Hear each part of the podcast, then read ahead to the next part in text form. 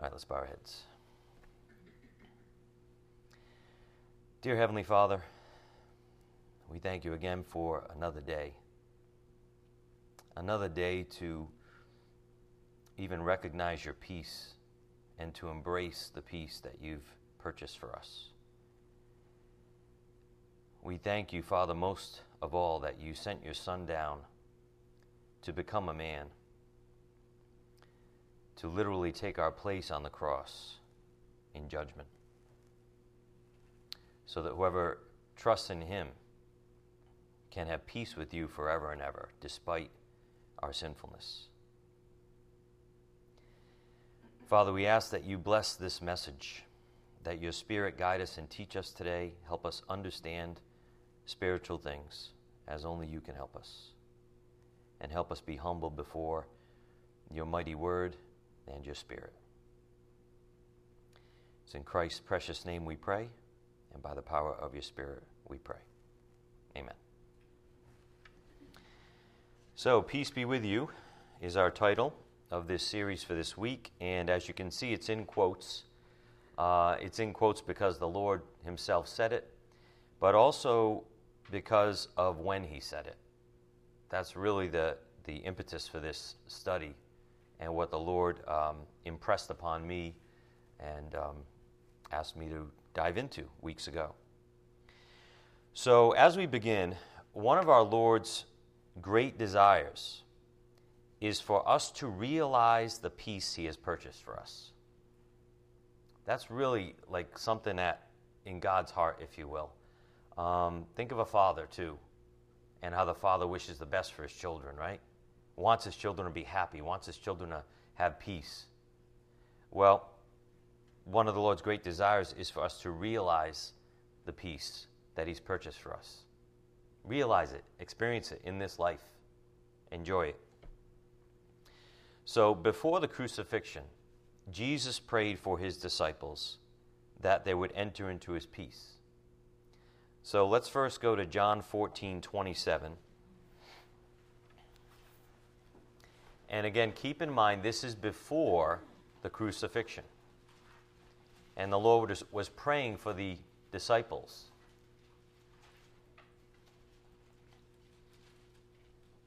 He prayed that they would enter into his peace. John 14, 27. Peace I leave with you, my peace I give to you. Not as the world gives, do I give to you. Do not let your heart be troubled nor let it be fearful. Notice the Lord's instructions I'm leaving you my peace. Don't be fearful. In other words, you have no reason to fear if you understand what I'm doing for you. No reason at all. This is one thing he was training his apostles in, preparing them in sending them out. Again, look at verse 27. Peace I leave with you, my peace I give to you. Not as the world gives, do I give to you. Do not let your heart be troubled, nor let it be fearful. And again, this was shortly before our Lord's crucifixion. Now let's fast forward to after the crucifixion and the resurrection. He greeted them with a unique greeting one that I don't think he used before his resurrection, at least not that I could find in Scripture, which was, Peace be with you. Go to John 20, verse 19. John 20, 19.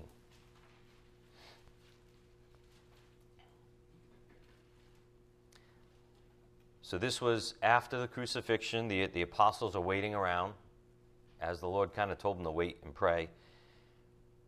They were in fear too. In verse 19, so when it was evening on that day, the first day of the week, and when the doors were shut where the disciples were for fear of the Jews, Jesus came and stood in their midst and said to them, Peace be with you. And when he had said this, he showed them both his hands and his side. The disciples then rejoiced when they saw the Lord. So Jesus said to them again, Peace be with you. As the Father has sent me, I also send you. So there we see twice he used that phrase, peace be with you.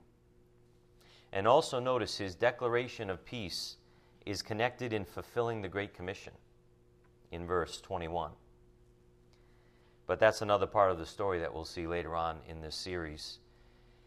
His peace is one of our great weapons as we spread the gospel, is what it comes down to. Look at verse 26, John 20, 26. After eight days, his disciples were again inside, and Thomas with them. Jesus came, the doors having been shut, and stood in their midst and said, Peace be with you. There it is again. I mean, couldn't he have said a lot of different things when he first, first saw them? Like, hey, I'm back, or, you know, he could have said anything, right? I love you guys. You know, I told you I was coming back. He said, Peace be with you. First words out of his mouth each time he saw them. So on the board, regarding this phrase, peace be with you, that we live in his peace is clearly one of our Lord's great desires for us. And now that it is finished, according to John 19:30, we can truly rest in and live in the peace he's purchased for us. Again, that we live in his peace is clearly one of our Lord's great desires for us. You know, he like if he was here, maybe he'd shake us on the shoulders and be like, "Don't you see what I've done for you? Don't you see what you have right now? Do you see the peace, the freedom I want you to live in now with no fear? Because victory is accomplished. It is finished, so we can truly rest in and live in the peace He's purchased for us. These are things we take for granted, especially if you've been into the Word of God for a while and you get used to it. You know, you oh, I already know that. But the whole purpose of the Word is to give us a reality of, of living, to give us the new life to live in, right? That's the whole purpose. So it should be fresh every day. So think about it. What's the difference between the Lord's wishes in John 14 and his new declaration in John chapter 20? We just read both verses, right? In John 14, he says, You know, my peace I'm going to leave with you, right? And then in John 20, he's like, Peace be with you. The difference is that it's finished. Before the crucifixion and after the resurrection. So times had now changed. This was like the, um, you know, the center point of all human history, the cross and the resurrection, don't forget. So times had now changed, and the spiritual reality had now changed. Think about that. The spiritual reality had now changed. The victory was complete and accomplished by our Lord. After the resurrection, sin and death were officially and completely defeated. Right? It was official. Listen, even the Old Testament, they knew he was coming. They knew what he was supposed to do. Uh, they knew the Messiah was going to come and save them. But now it was official. And now the status of everything changes in the whole universe. Our, uh, the relationship of God's creatures to himself is now officially and permanently changed. So, peace be with you is now truly possible, is the point, for those who would repent and trust in Christ as their Lord and Savior. On the board, look what Matthew Henry said on this phrase, peace be with you. The Lord was conferring upon them all the blessed fruits and effects of his death and resurrection. Again, it was official, it was finished.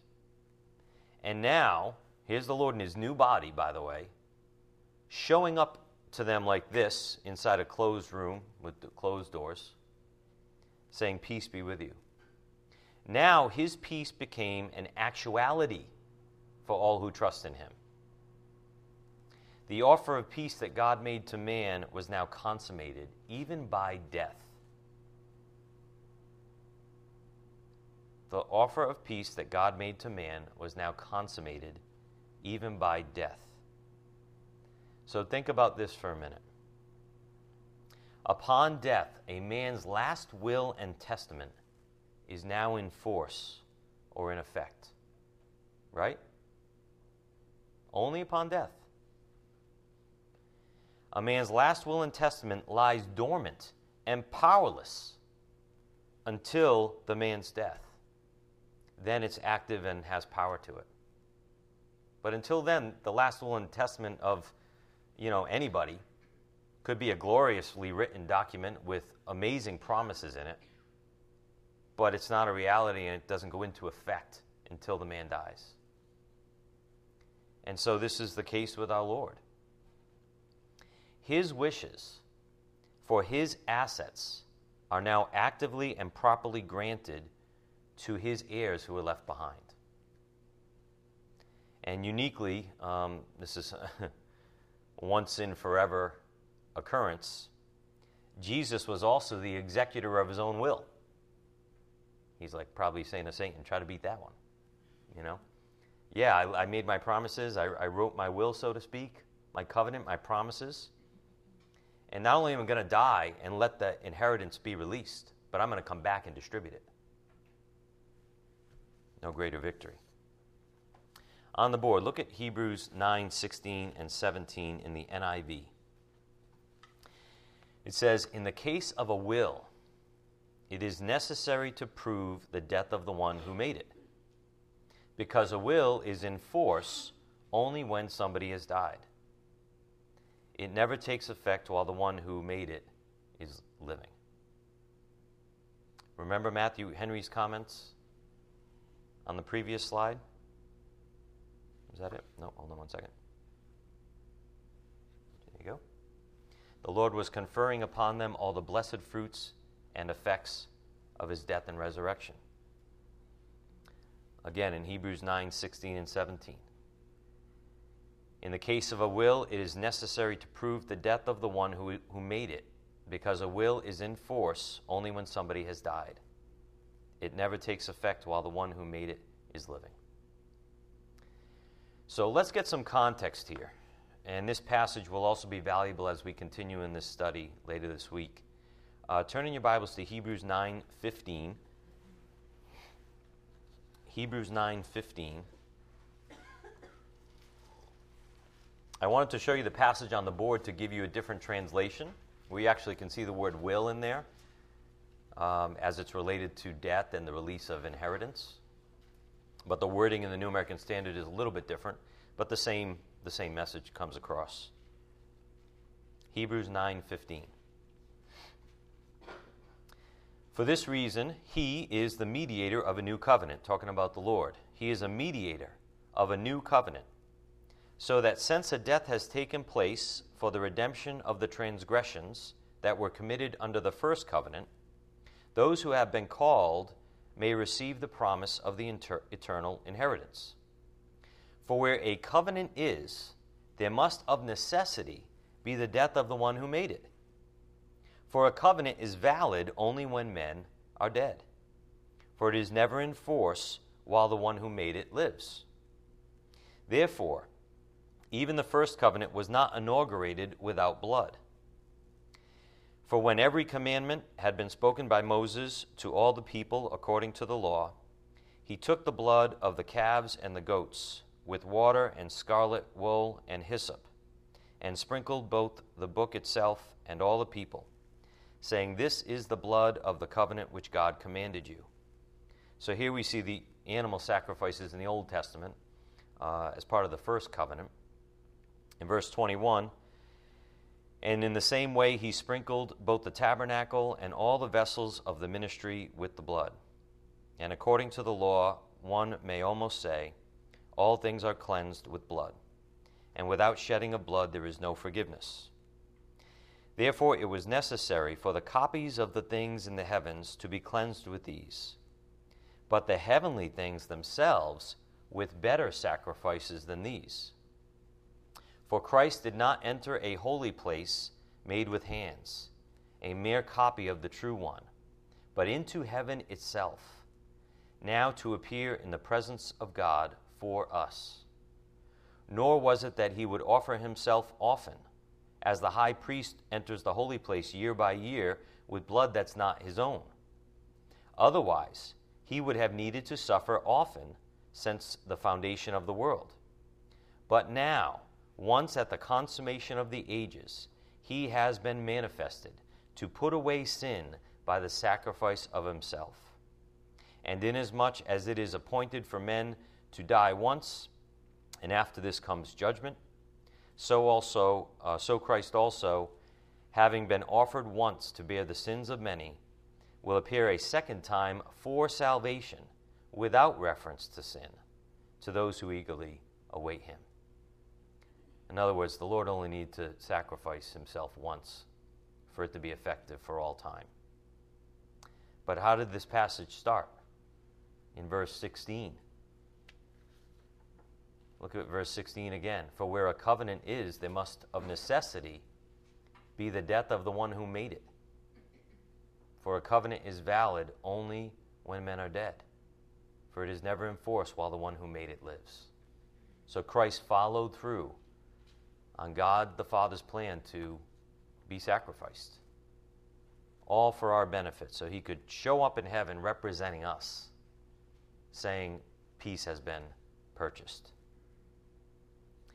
And look how the author of Hebrews ends this letter to the Jews. Turn to uh, Hebrews 13, verse 20. Hebrews 13, 20.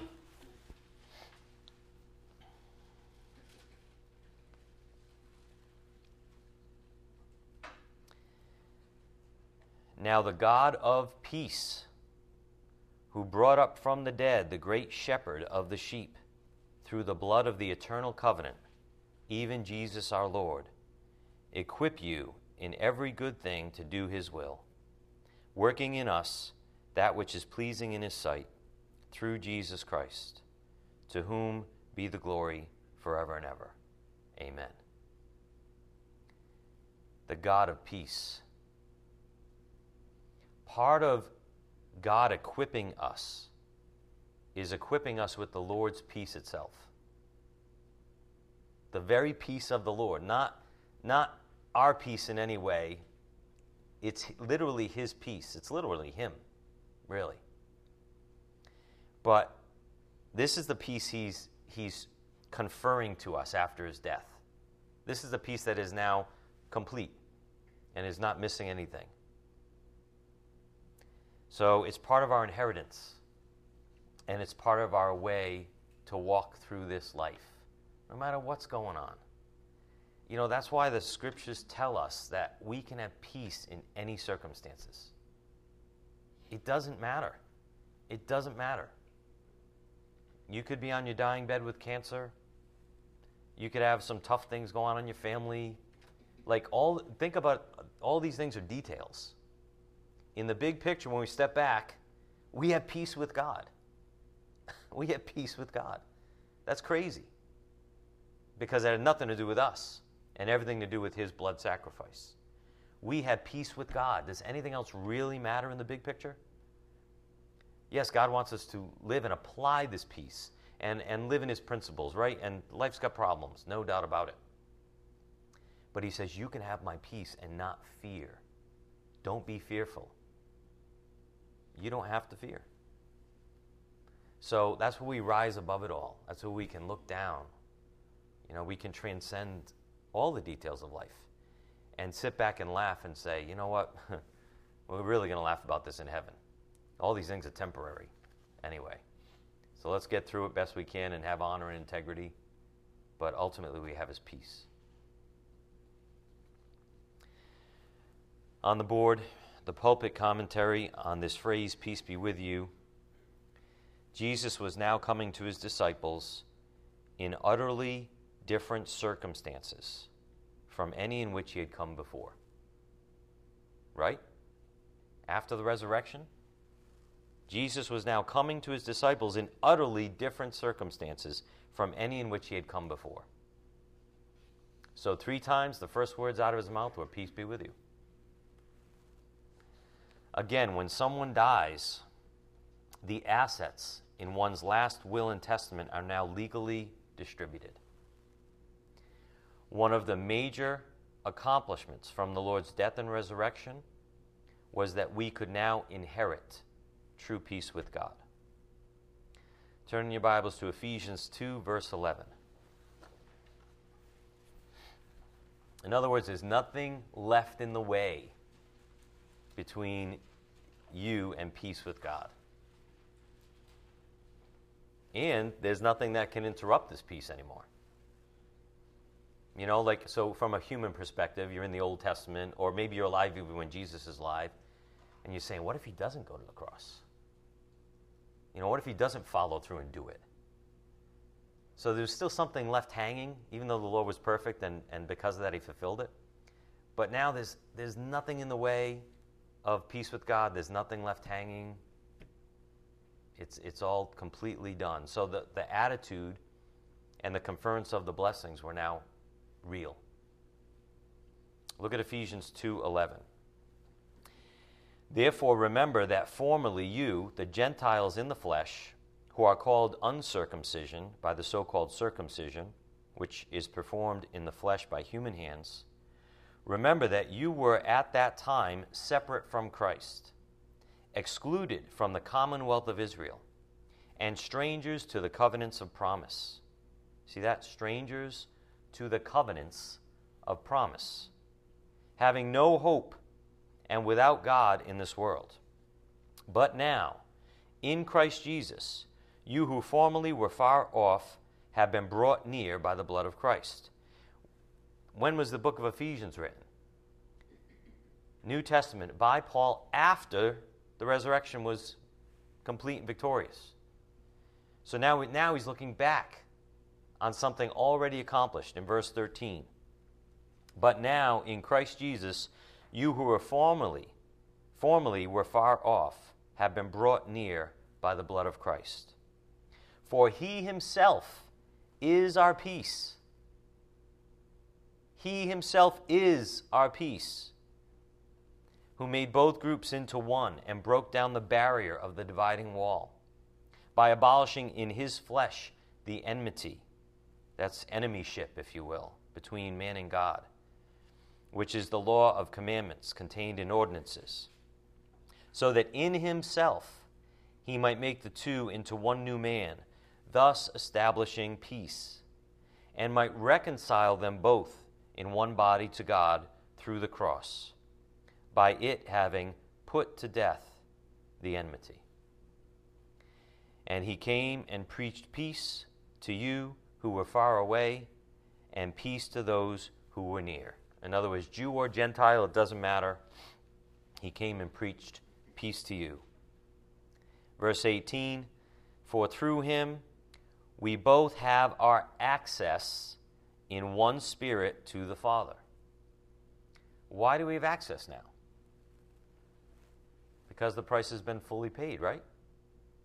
Because peace has now been officially consummated. So now we all have access, uninhibited access to God the Father, just by faith in His Son. So then you are no longer strangers and aliens, but you are fellow citizens with the saints and are of God's household. The adoption is complete. You know, there's no more documents to sign for the adoption either, because peace has been fulfilled. But here's our problem we often keep our eyes of faith closed or just squinting through to take a peek. Like, is this for real? Can I really trust this? Do I have to earn my way in some way? And these are subtle things that go on in the depths of our souls, even as believers. We, we doubt, right?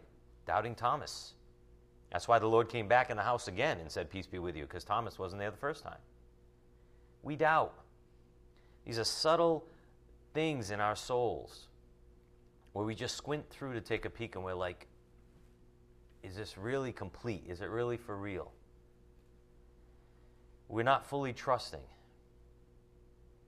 But the Lord wants us, as our Father, wants for His children to embrace His peace with eyes wide open like a child uninhibited. Embrace his peace with eyes wide open. We've been set free. We have peace with God now forever. Look at what He's done for us. Look at the crucifixion, the ascension, the resurrection, the session, and receive His peace by faith. It's done. Peace be with you. The Lord didn't surrender to judgment and death on the cross for nothing. It was for everything, in fact, and He knew it was for everything, which is why He followed through. On the board, Jesus' death grants us peace. It was for eternal peace with God, so that as believers, He could become our Father, even though as sinners, we were His enemies. Have faith, receive His peace. Jesus' death grants us peace once for all. It was for eternal peace with God, so that as believers, He could become our Father, even though as sinners we were His enemies. Another reason we can have His peace on the board Jesus' death grants us peace. Our Lord and Savior and substitute walks with us every day as our resurrected King. Psalm 16, 8 through 11, and Psalm 18, 35. That's the reality of the situation for the one that has faith. Our Lord and Savior and substitute walks with us every day as our resurrected King. We know He holds us by the right hand, according to Scripture, for those who believe. And let's look at the confidence that David had in this fact even before his Lord's sacrifice was accomplished at the cross for him. Turn in your Bibles to Psalm 16, verse 8.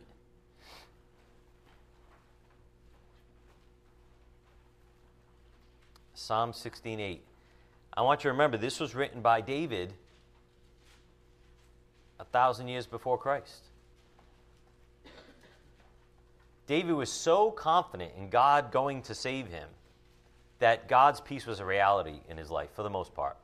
He sinned, he failed like all of us, he doubted at times like all of us.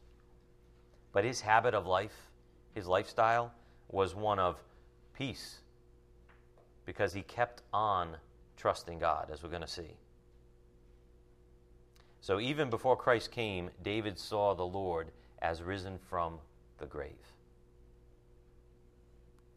Psalm 16:8 I have set the Lord continually before me. Because he is at my right hand, I will not be shaken. Therefore, my heart is glad, and my glory rejoices. My flesh also will dwell securely. For you will not abandon my soul to Sheol, nor will you allow your Holy One to undergo decay. There we see a prophecy on the resurrection, by the way nor will you allow your Holy One to undergo decay. You will make known to me the path of life. In your presence is fullness of joy. In your right hand there are pleasures forever. And that same God, in his right hand there are pleasures forever, is the one in verse 8. David said, He is at my right hand. So I'm not going to be shaken. I'm not going to fear Again, the point on the board. Our Lord and Savior and substitute walks with us every day as our resurrected King. Look at Psalm 18, verse 35. I mean, some of us, we, we literally need to picture this as we go through our day, that He's like holding our right hand. He's with us all the time he can't not be because he's omniscient and, and he's everywhere, right? Omnipresent. He can't not be if you're one of his own.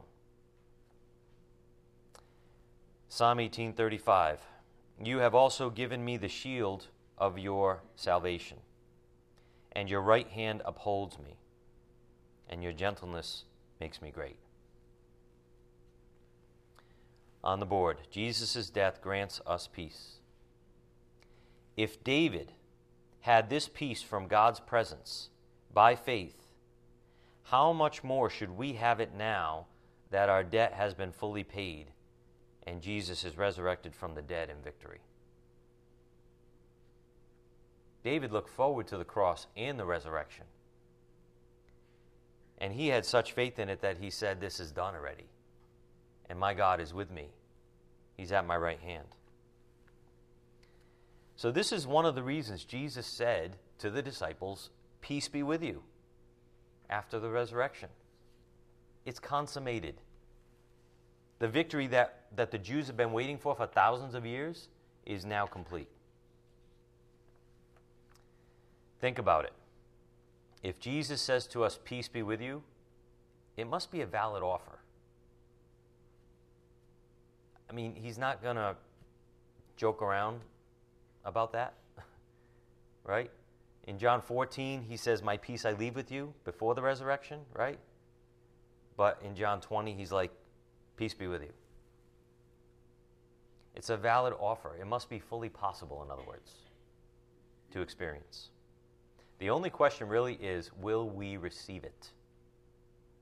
Will the apostles, when they were sitting there with the Lord in their midst three days later, will they receive the peace? Will they enjoy it?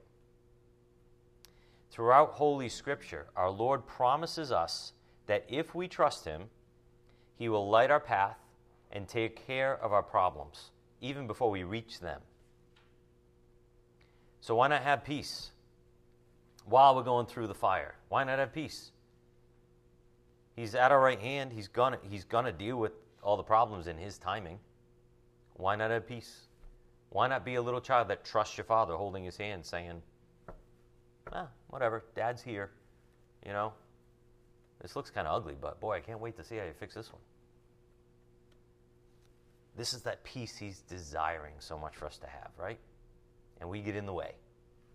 We get in the way. On the board, a life of peace.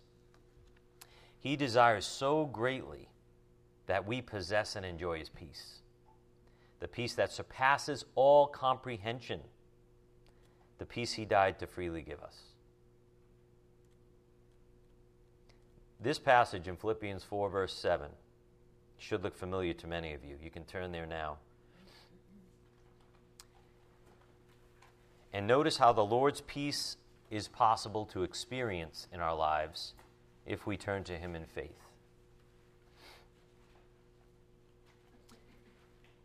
And again, it's called the peace that surpasses all comprehension. You remember we said about how it can rise above it all, all circumstances? How we can rise above it and look down at it and be objective and say, okay, this is what's going on in life, in the world right now, or in my life right now. But really, I'm going to look at it from my heavenly citizenship perspective and be like, uh, it's tough, but it's temporary. I'm going to keep the Lord's peace in this because it goes beyond all comprehension, and He is my peace. So before we read this passage, again, it's a daily opportunity. The Lord wants us to know we can't do this without Him, ever. So, how did He design life? He didn't just give us His peace and say, okay, it has nothing to do with your free will. I'm going to let you have it, and it's going to override your life, even override your free will. You're just going to always be at peace. He didn't do that. He de- he's designed life so that a daily reliance on Him is needed to experience His peace. It's already been accomplished and, and purchased. Peace be with you. But life is designed that there's a daily reliance on Him that's needed to experience His peace. And this is all part of our sanctification. I mean, we have the victory, we, we, we are already at peace with God positionally, right?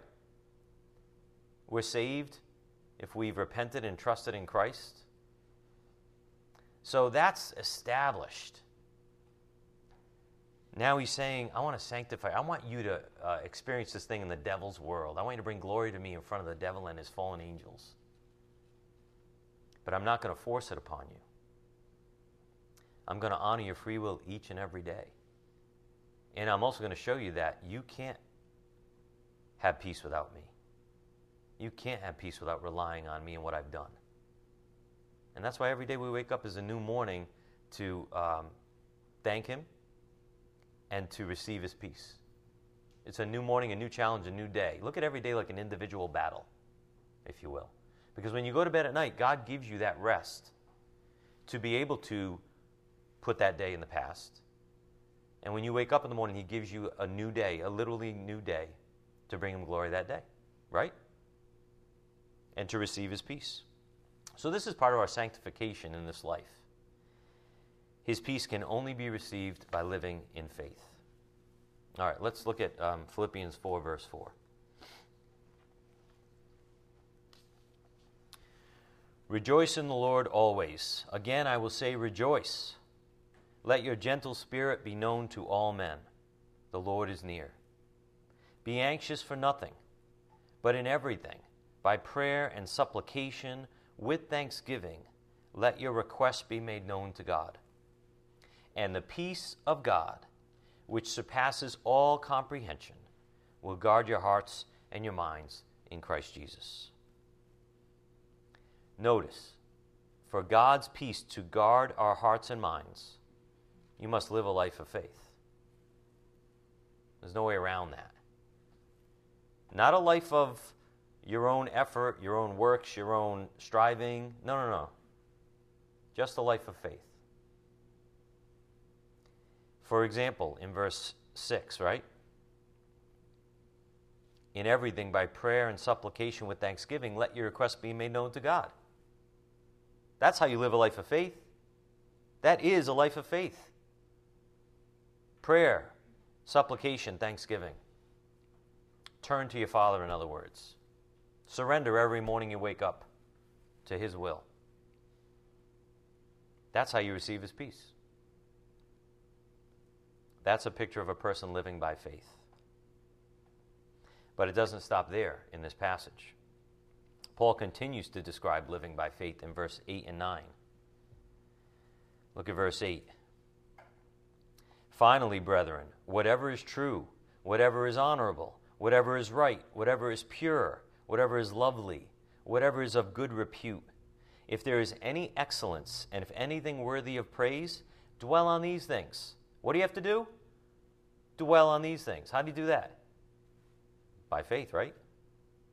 It's a decision by faith. Dwell on these things. The things you have learned and received and heard and seen in me, practice these things. And what? The God of peace will be with you. No way around it. His peace is there for the taking, like fruit on a tree. But by faith, we have to take it, we have to receive it. And this whole passage really is a description from verses 4 through 9 on how to live by faith, on how to receive his peace. So you might go home and read this again and again and be like, oh, this is how it works. This is the, the cycle of life, if you will, the cycle of every day that needs to take place to have his peace. Because it's certainly already been purchased for us, but we get in the way. We don't live by faith. The Lord's peace, remember, has already been purchased for us eternally. But it's a daily choice whether we will receive it and experience His peace in this world or not. We know what His wishes are for us. He's like, Receive my peace. Don't be fearful. Peace be with you.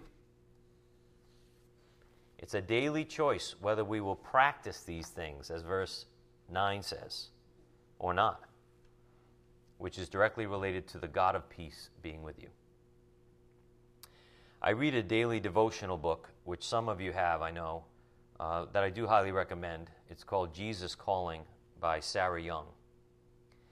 And in it, she often makes the point about the need for a daily reliance on God to re- experience His peace.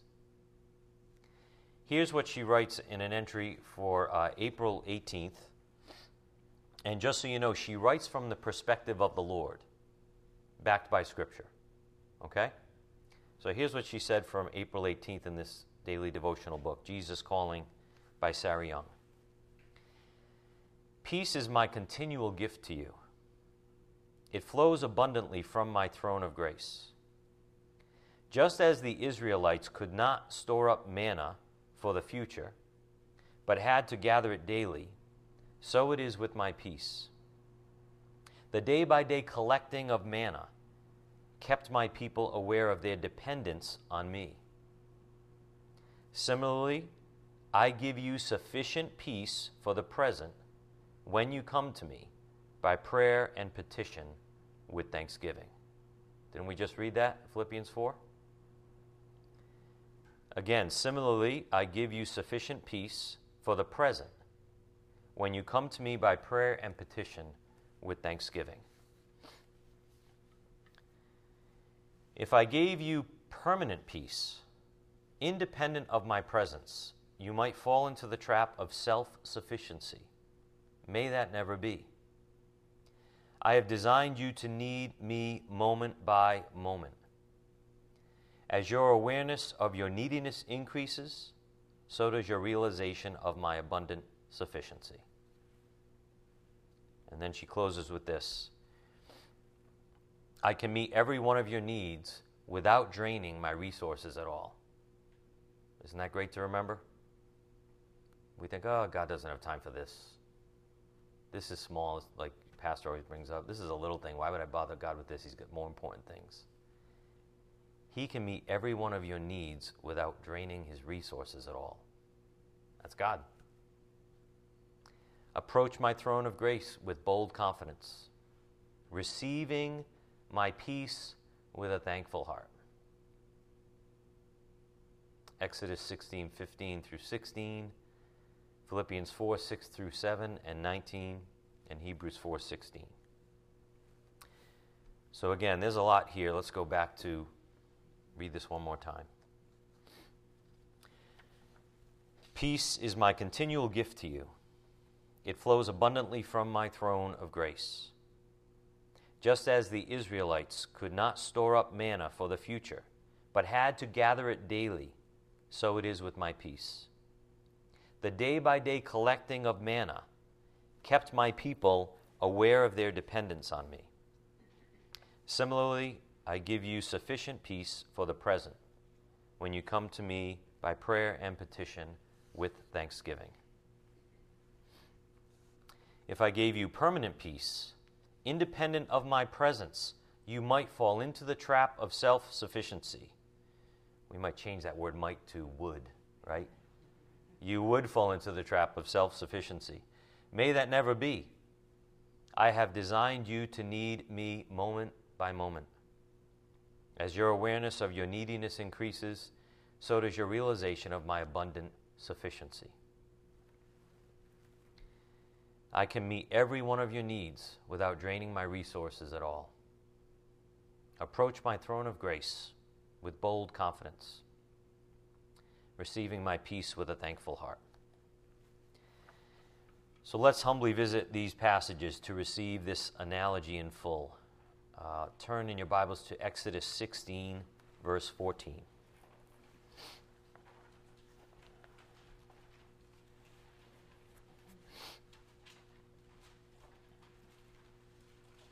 It's our choice whether we receive His peace every day with a grateful heart or not.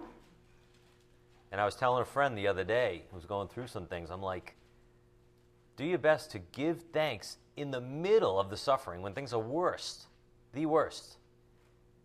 Get down on your knees and literally thank Him and praise Him for the suffering and see what God does in your soul. Because that was Job, wasn't it? In Job chapters 1 and 2, if you want to go read that.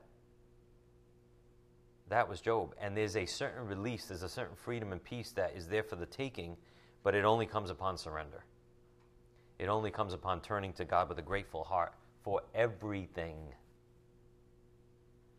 knowing that He has a plan. So before we read this passage, just to give you some context, the Jews are in the wilderness with Moses relying on God to provide for them after their escape from slavery in Egypt. Sounds like us, doesn't it? It should. Some of you are saying, I've never been to Egypt. What are you talking about? and if so, you're missing the point. For some further context, Egypt represents the world in the Bible. And the Lord rescued us from the world and sin and death, just like He rescued the Jews from these things in Egypt. Okay, so there's our setting or our background. But back to the way the Lord provides for His children day by day. Look at Exodus 16, verse 14. When the layer of dew evaporated, behold, on the surface of the wilderness there was a fine flake like thing, fine as the frost on the ground. When the sons of Israel saw it, they said to one another, What is it? For they did not know what it was. And Moses said to them, It is the bread which the Lord has given you to eat. This is what the Lord has commanded. Gather of it every man as much as he should eat. You shall take an omer apiece, according to the number of persons each of you has in his tent. The sons of Israel did so, and some gathered much and some little. When they measured it with an omer, he who had gathered much had no excess, and he who had gathered little had no lack. Every man gathered as much as, much as he should eat. Moses said to them, Let no man leave any of it till morning. See how it's only for today, for this day, the present? Let no man leave any of it until morning. Verse 20. But they did not listen to Moses, and some left part of it until morning, and it bred worms and became foul.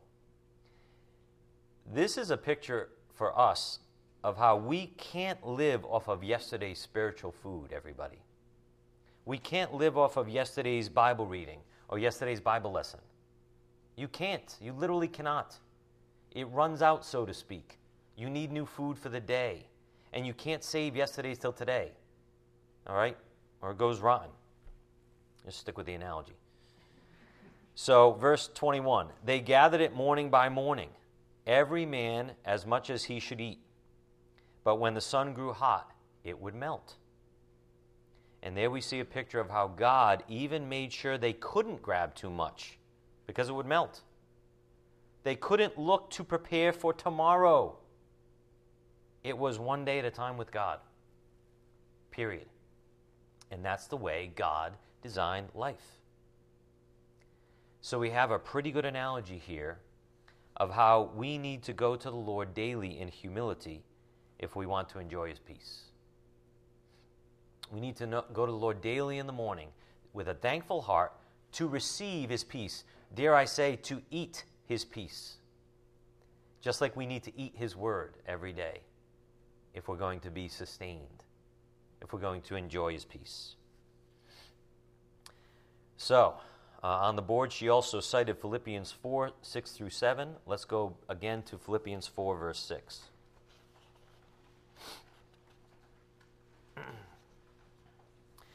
You know, as tough as it is for us to just live for today and not look to tomorrow, it also should be a relief that God's not asking you to look to tomorrow and plan ahead.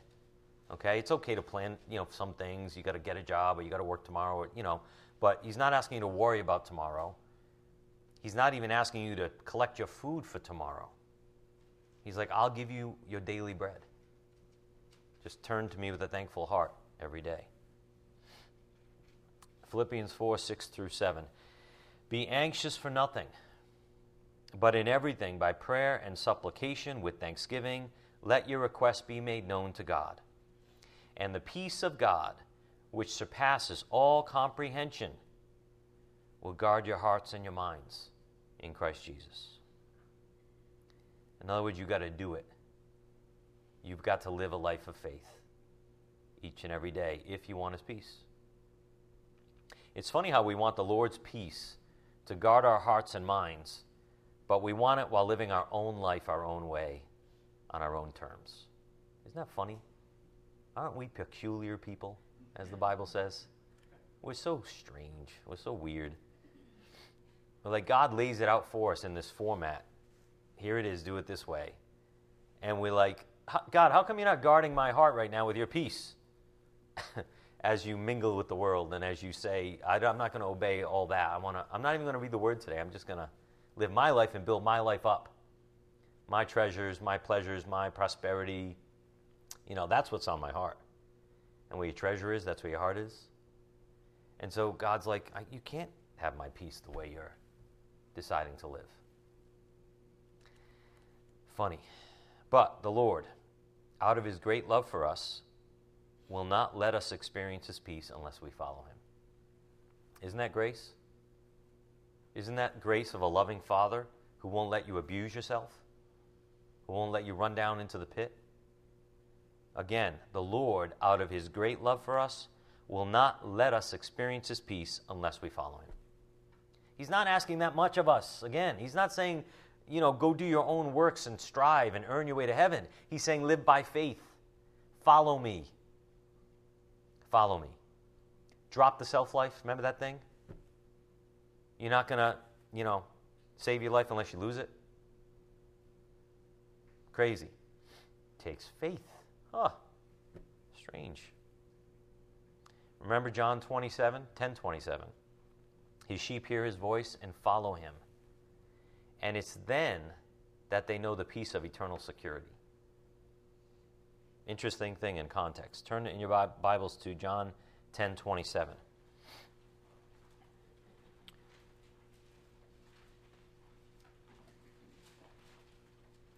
When can we have the greatest peace of all, the peace of eternal security? When we follow Him. And in context, that's what the Lord said, Matthew 10 27. My sheep hear my voice, and I know them, and they follow me and I give eternal life to them, and they will never perish, and no one will snatch them out of my hand. My Father who has given them to me is greater than all, and no one is able to snatch them out of the Father's hand. I and the Father are one. Unless we follow him, we're not going to experience his peace.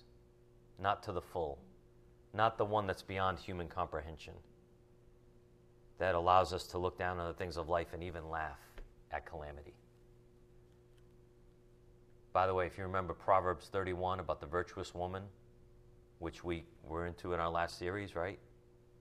One of the verses in there says, The virtuous woman laughs at tomorrow. She laughs at calamity, even. Why? She's virtuous. She follows God. She's able to step back and look at life from above and laugh at tomorrow, wondering how the Lord's going to fix it. She has the peace of God. And that's possible for all of us if we follow Him each and every day. Is there any greater peace to possess than to know you're eternally saved and secure in God's hands? But to find grace and peace each day that we live, we must listen to His voice and follow Him each day and we must approach his throne of grace boldly each day. Again, this is not difficult, is it?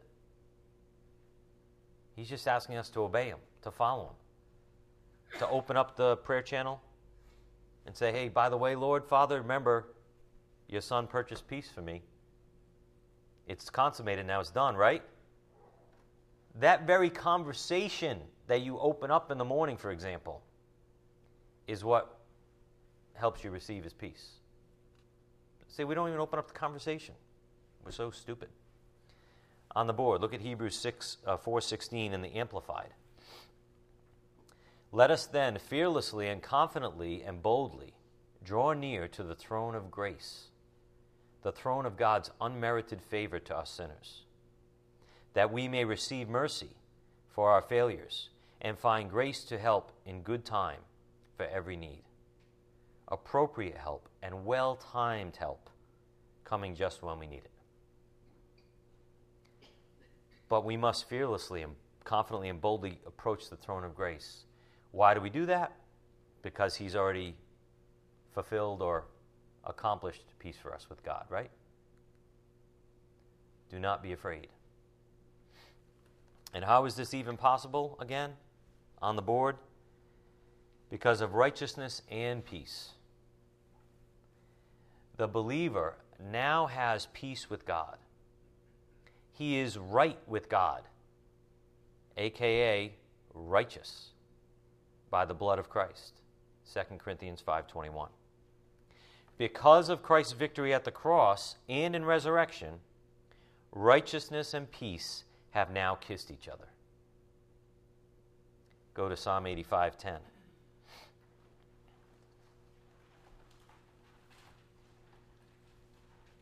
We're at peace with God now because righteousness has been accomplished for us. He's made us righteous. Again, the point on the board the believer now has peace with God. He is right with God, aka righteous by the blood of Christ. 2 Corinthians 5:21. Because of Christ's victory at the cross and in resurrection, righteousness and peace have now kissed each other. We're good. That's what God's saying. We're, good now, if you receive it. Look at Psalm 85, verse 8. I will hear what God the Lord will say, for he will speak peace to his people, to his godly ones. But let them not turn back to folly. Surely his salvation is near to those who fear him, that glory may dwell in our land. Loving kindness and truth have met together, righteousness and peace have kissed each other. It's fulfilled, it's consummated. God's peace has been accomplished because righteousness has been accomplished. This is really a prophetic statement here in Psalm 85, uh, one of many written in the Psalms well before Christ came.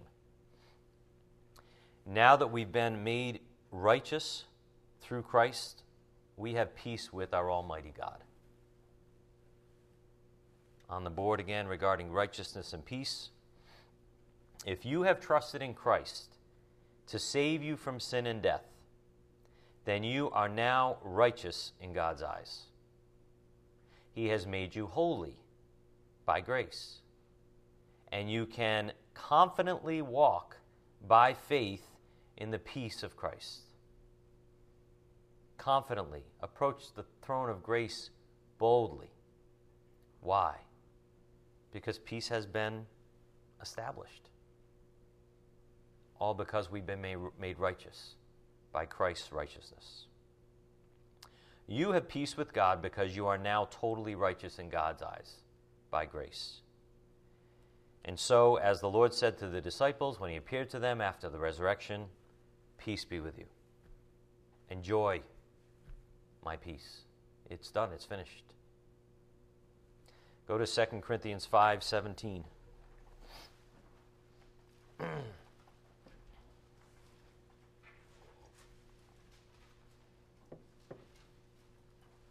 2 Corinthians 5:17 as I begin to pick a spot to close.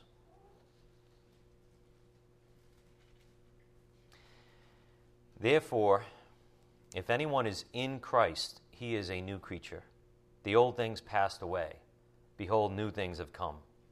Now, all these things are from God, who reconciled us to himself through Christ, and gave us the ministry of reconciliation namely, that God was in Christ, reconciling the world to himself, not counting their trespasses against them. And he has committed to us the word of reconciliation. When you see that reconciliation, just think of peace. Think of a peace treaty, even. Therefore, we are ambassadors for Christ, as though God were making an appeal through us.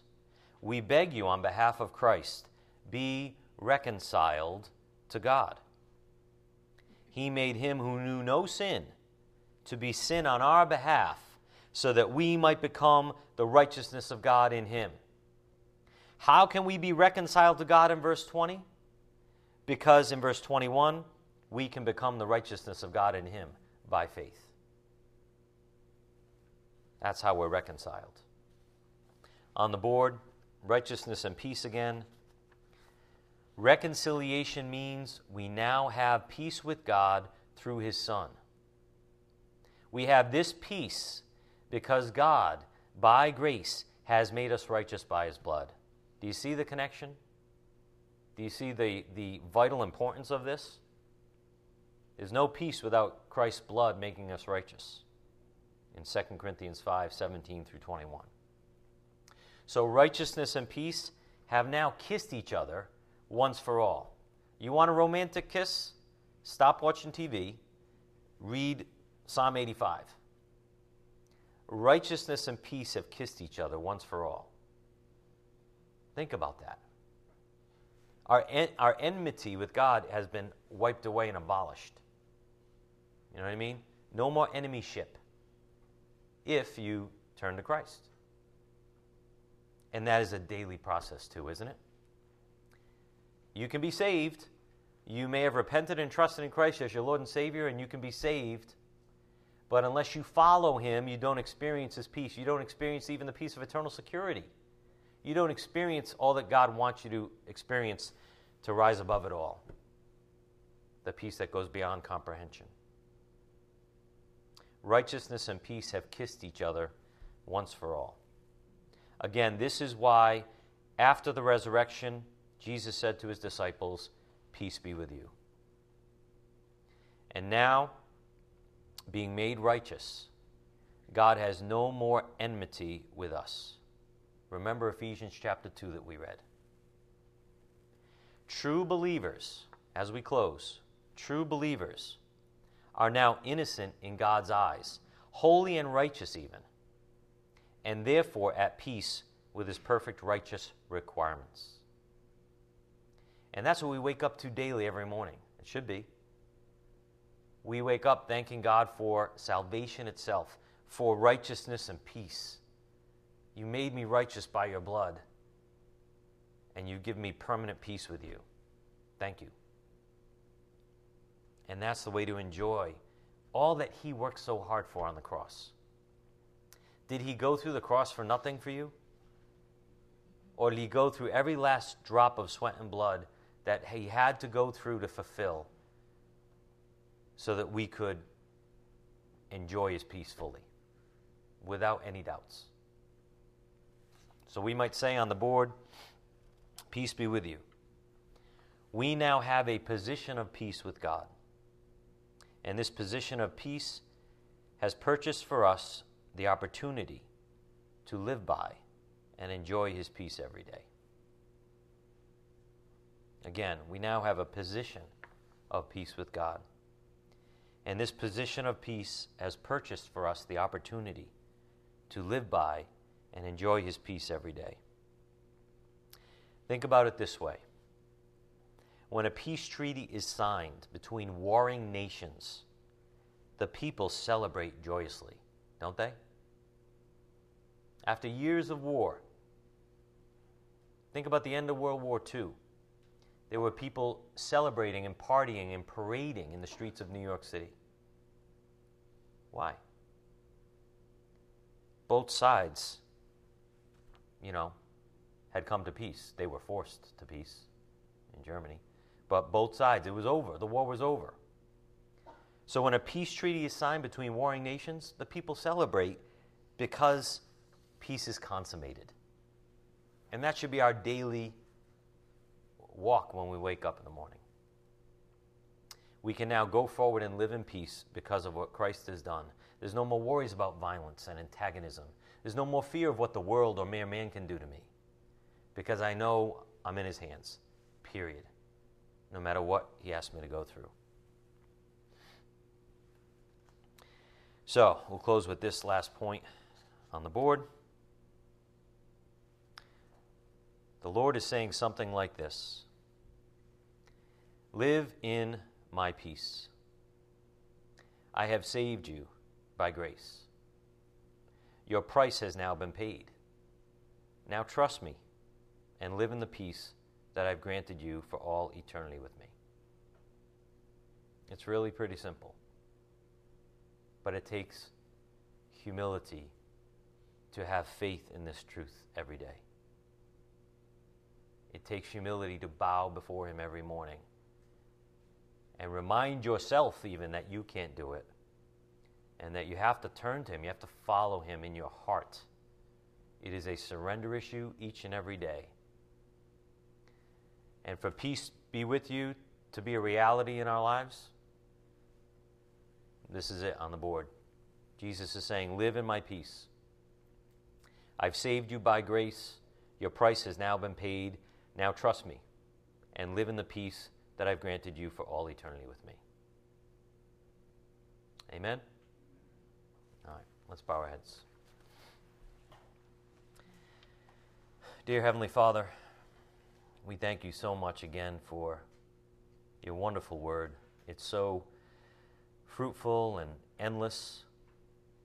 And we thank you for guiding us by your Spirit to help us hear what you want us, wanted us to hear this morning, this day, as long as it's called today. Father, help us to realize and enjoy the fact that righteousness and peace have kissed each other once for all through the blood of your Son. Help us every day to wake up to this reality. It's been consummated, peace has been purchased, it is finished. Father, we're so grateful for this that we don't have to worry about the details or about eternal salvation. And if anyone's listening to my voice right now who has never turned to Christ as their Lord and Savior, I'm here to tell you that you're a sinner like all of us. You're guilty in God's eyes. But if you repent, if you admit your guilt, and you turn to Christ to be saved from your sin and death, He will save you. That's why the Bible says, believe in the Lord Jesus, and you will be saved. Father, we ask that you help us bring your word out to a lost and dying world that needs truth so desperately. Help us share the good news in humility and faith. And help us live each and every day by faith in you. We ask these things in Christ's precious name, and it's by the power of your Spirit we pray. Amen. Thank you.